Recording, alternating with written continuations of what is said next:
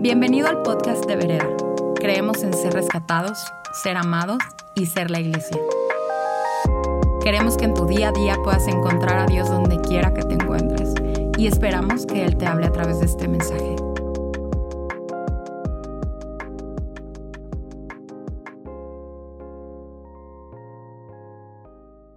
Quiero enseñar algo muy padre que yo encontré en Instagram.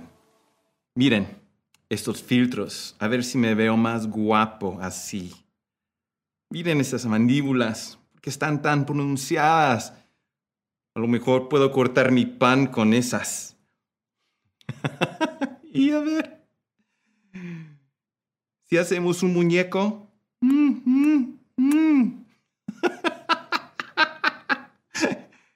y también, uh, qué bella. Uh, este, siempre he querido tener así, ojos así claros y verdes como estas. Mira. Bueno, les quería enseñar esos porque más que nada, este, quería hablarles sobre la hermosura de Dios y qué tan importante es para nosotros en nuestra adoración. Y creo que hemos equivocado muchas veces en cómo entendemos primero la belleza y la hermosura y cómo, cómo la percibimos. ¿Y qué tan importante es nuestra adoración a Dios que sea 100% enfocado en la hermosura, la grandeza, la belleza de Dios. Ahí tiene que empezar nuestra adoración.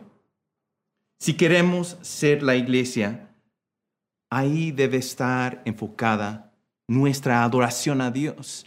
Es entronizar a Dios, es, es adorar a Él y no se trata de nosotros y de lo que nosotros podemos dar a Él. De eso no se trata la adoración.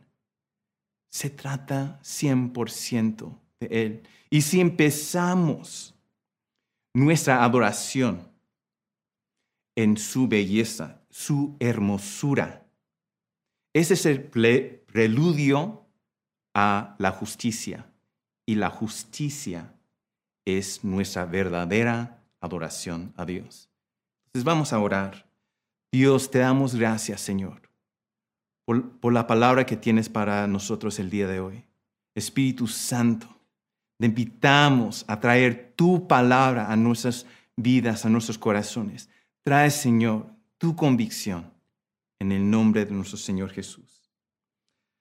Hoy día vamos a empezar con una historia de Pablo y Silas.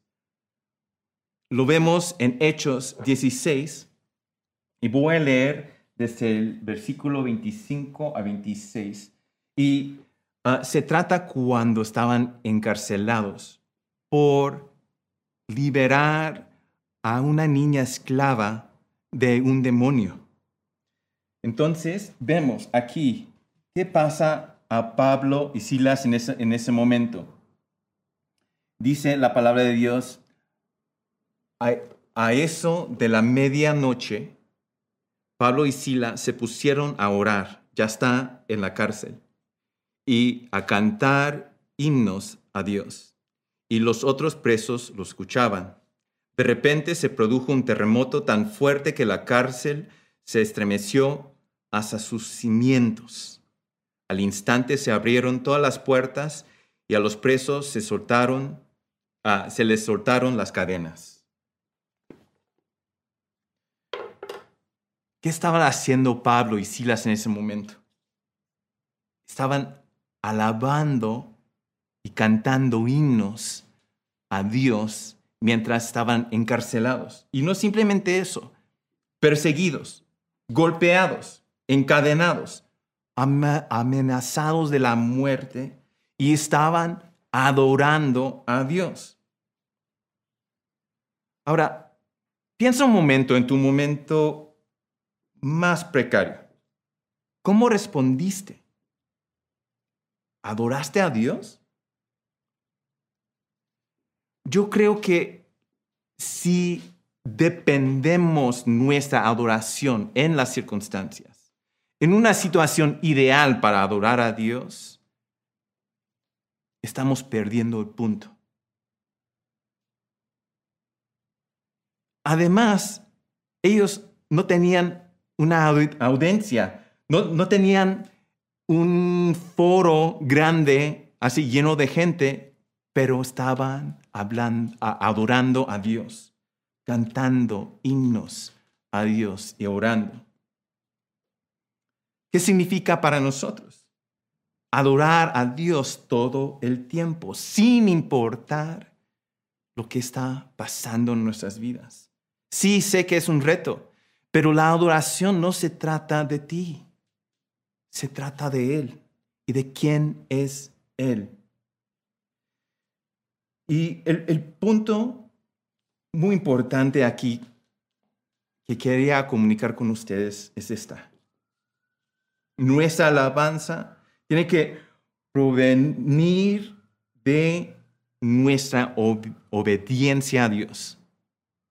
Se trata de una disciplina.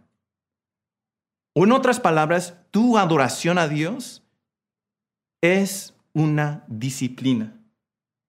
No es simplemente una expresión, no es simplemente cantar a Dios, no es simplemente hacer este, las acciones, pero se trata de una disciplina de, de nuestro corazón.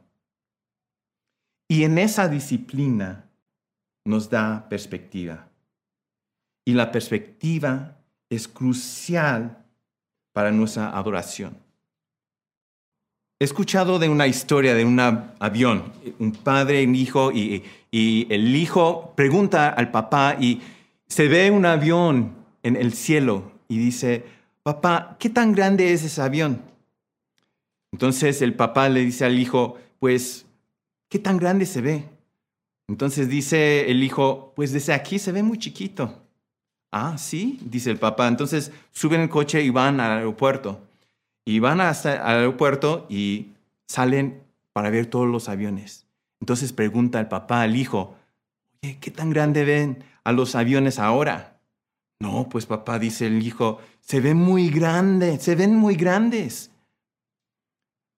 Así es nuestra perspectiva con Dios también. A veces parece muy lejano Dios, porque a veces no estamos cerca a Él. Eh, y cuando Él está cerca, se ve muchísimo más grande y es más fácil adorar a Dios. Es, como esta luz, ¿no? Desde, si está muy lejos, este, no tiene efecto. No, no puedo ver cómo esa luz, esa luz me está afectando o, o, el calor de esa luz o cómo, cómo está revelando ciertas imperfecciones en mí aunque hay muy pocas. Pero si Dios está más cerca, nos da perspectiva. ¿A quién tan grande es Dios? Ahora, sí hay, hay algo que tenemos que ya reconocer. Dios está con nosotros. Dios ya está presente en nosotros, ya está cerca, está en nosotros. Pero hay algo diferente entre estar cerca o estar presente. Eh, muchas veces Janice me ha dicho, mientras estamos así, sentados al lado en la noche, y mi mente está en otro lugar, pensando en otras cosas, y me dice, ¿no estás aquí? ¿No estás aquí? Pues sí, estoy aquí, estoy al lado de ti. No, pero no estás presente. Y lo que se trata es en nuestra adoración es estar presente con Dios. Y esa, ese estar presente con Dios nos da perspectiva a poder adorar a Él. Y quiero hacer algo, em, una entrevista con Ricky, porque él escribió una canción tan hermosa y habla de eso. Y creo que va a ministrar a cada uno de ustedes. Vamos con Ricky. Hola, Ricky. Hey. um, bueno, que tengo aquí, este, escribiste una canción que vas a cantar para nosotros y um, quería este, preguntarte sobre el segundo verso, ¿no? Dices, ah, me quise ocultar, te, uh, te llegué a traicionar. Y entonces, ¿por qué escribiste eso? Um, pues una canción que, que, donde siento que fui muy honesto, ya que hubo una parte de mi vida donde yo me alejé, donde, donde yo sentí que, que podía hacerlo a mi manera y, y, me fui. Uh, esa parte justo dice, me quise ocultar, te llegué a traicionar y al regresar me estuviste esperando. Y se refiere un poquito como hablando del hijo pródigo cuando regresa y, y, y el padre estaba ahí y el hijo yo creo que pensaba como, no, pues ya no me va a aceptar y sin embargo no. le, le, ofreció de lo mejor en cuanto regresó. Este, y, me, y, te llega a traicionar es como referencia a lo que Judas hizo este, al vender a Jesús. Ah, y muchas veces yo me puse a analizar esto y, y no sé ustedes, pero yo me llego a sentir así. Como que yo soy Judas a veces, como que yo soy el hijo pródigo este, y se me hace loco porque eh, eh, de alguna manera extraña lo imaginé como Judas pudo haber sido perdonado también si, si él se arrepentía y, regresaba. Este, eso es algo que obviamente no pasó, pero el hijo pródigo muestra muy bien como el corazón del padre y sé que, que, que hizo conmigo. O sea, definitivamente yo cuando me alejé, y regresé, hablando más claramente, regresé a la comunidad de Vereda, yo sí me sentí como, oh, yo creo que ya mi propósito se acabó, yo, yo ya no sirvo para la alabanza, me alejé, te negué y, y, cuando vuelvo recibir el amor de Dios por medio de todos fue como, wow, o sea, aún, aún sigue en pie el plan, o sea, aún puedo seguir soñando puedo seguir. Porque Dios siempre estuvo presente ahí. Y vamos a escuchar la canción.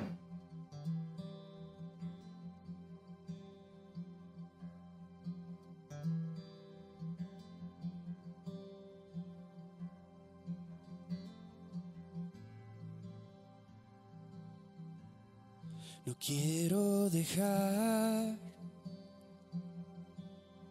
pasar un día más sin que sepas hoy cuánto te amo. Me quiero soltar y dejarme llevar. Te quiero agradar por eso te canto, por eso te canto, porque solo con verte puedo reconocerte Jesús, mi Salvador, por eso te canto, porque solo con verte Puedo ver el amor en tus ojos hoy. Por eso te amo.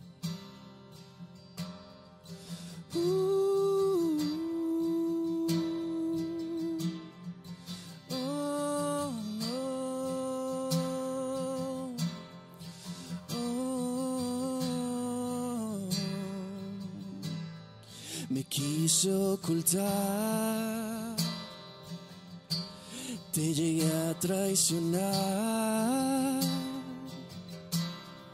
y al regresar me estuviste esperando. Me quiero soltar eh, y dejarme quiero agradar. Por eso te canto. Por eso te canto. Porque solo con verte puedo reconocerte, Jesús, mi Salvador. Por eso te canto porque solo con verte puedo ver el amor en tus ojos hoy. Por eso te amo. Oh, por eso te amo.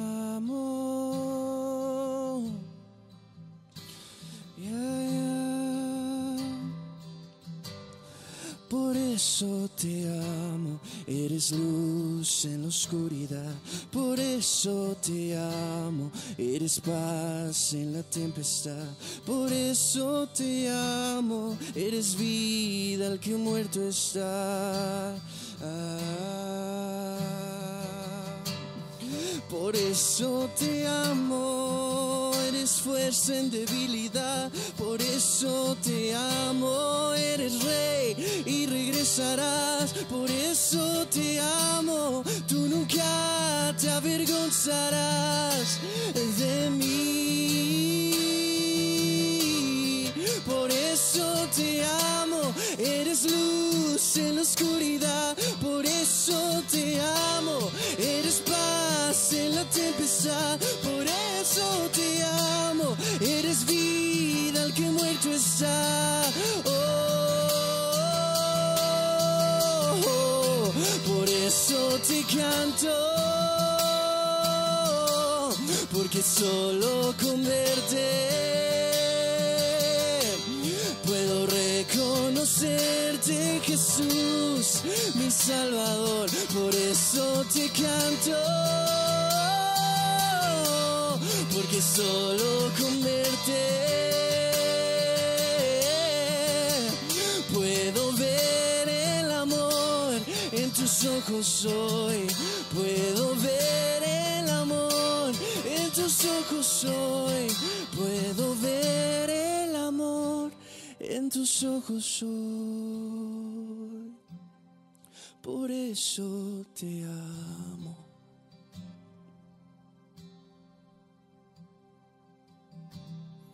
Por eso te amo.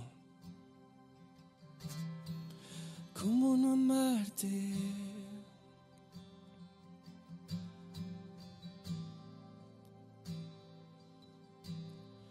Siempre me aceptas de vuelta a casa, siempre perdonas mi error, siempre me miras con amor, por eso te amo.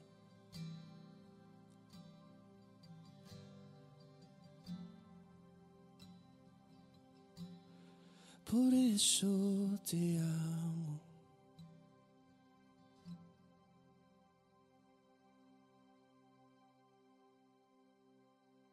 Qué increíble canción, Ricky. Gracias por compartir esa canción con nosotros. Y eso, este, voy siguiendo a, mi segundo punto, que nuestra alabanza no es una transacción. Nuestra alabanza es una ador- adoración de la, la hermosura de Dios. En Marcos 4, 14, digo, este, vemos la historia de una mujer que unge a, a Jesús con perfume.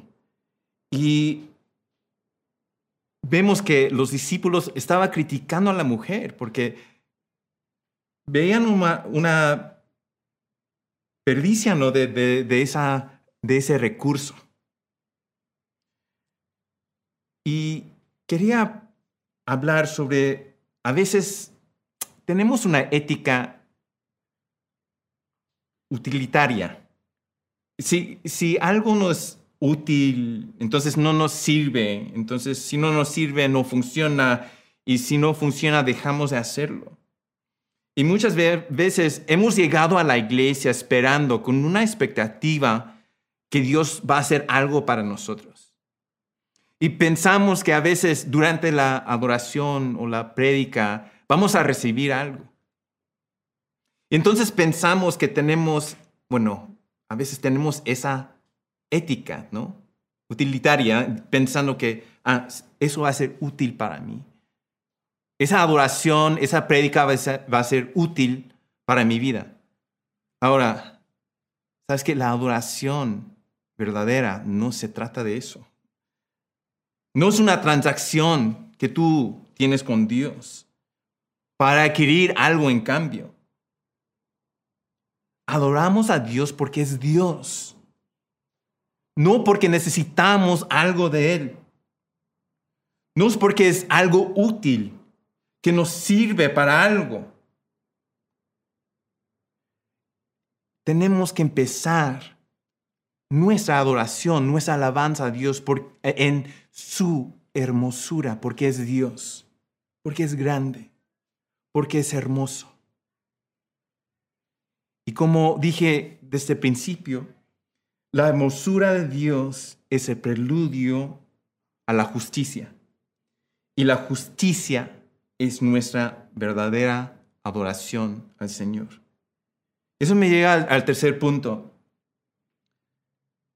que la iglesia se promueve su reino aquí en la tierra a través de su justicia. El propósito de la iglesia, si queremos ser la iglesia, es para avanzar el reino de Dios. Establecer su reino aquí en la tierra como está en el cielo. Ahora, su reino es un reino espiritual.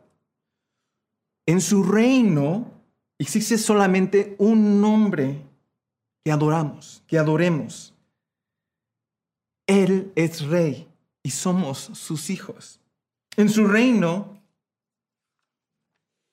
se ve aquí en la tierra la evidencia a través de la cultura, la cultura del reino, la cultura del reino que promueve la iglesia. Esa evidencia se manifiesta en los valores y los principios del reino. Ser la iglesia significa que tomemos nuestra responsabilidad para avanzar el reino de Dios, porque es nuestra adoración al Señor. La semana pasada tuve una reunión con el CEO de Google México y esa semana también tuve una reunión con la ONU aquí en México. Y les cuento eso como un ejemplo. Ahora, eh, pues este, tuvimos esas reuniones porque ah, queríamos su partnership, su sociedad para poder promover este, un proyecto que estamos haciendo de prevención de la trata de personas. Y en eso sabíamos que lo que estamos haciendo es promover los valores del reino de Dios. Entonces,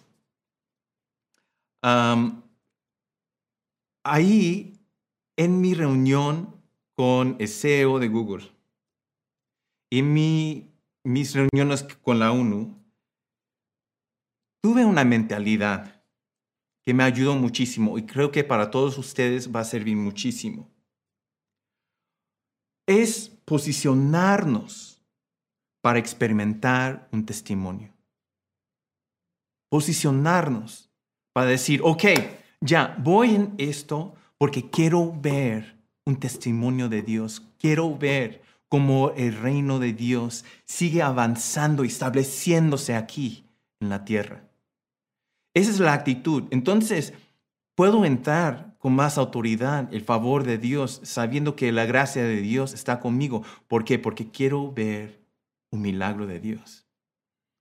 Y efectivamente, sí, en eso, ahí pude así agarrar la atención y también eh, esa, ese partnership que queríamos, esa sociedad que queríamos con Google y con la ONU en este nuevo proyecto.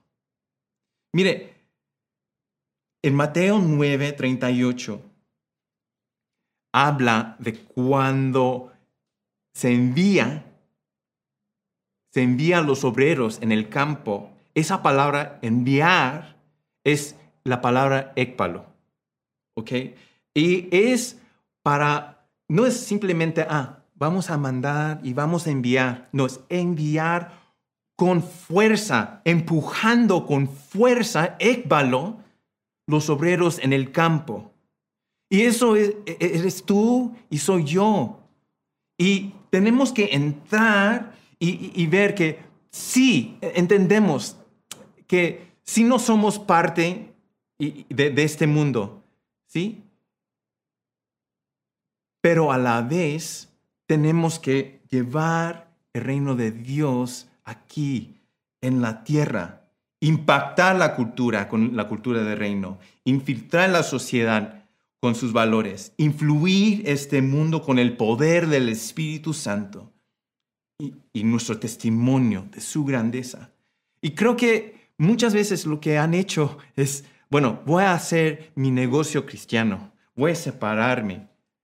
No simplemente eso, es, sí, puedes hacer tu negocio cristiano, pero usar esa posición para impactar, influir, infiltrar en la sociedad con los principios y valores de Dios. Eso es nuestra adoración. Traer su justicia, traer su reino aquí en la tierra. Eso es nuestra adoración. Eso es ser la iglesia. Entonces, para concluir, si tú has utilizado a tu adoración a Dios como una transacción, ¿por qué no tomemos un momento a pedir perdón a Dios y ya cambiar nuestra actitud y cambiar nuestra mentalidad en eso? Vamos a comprometernos a adorar a Dios en obediencia y concentrarnos en su hermosura.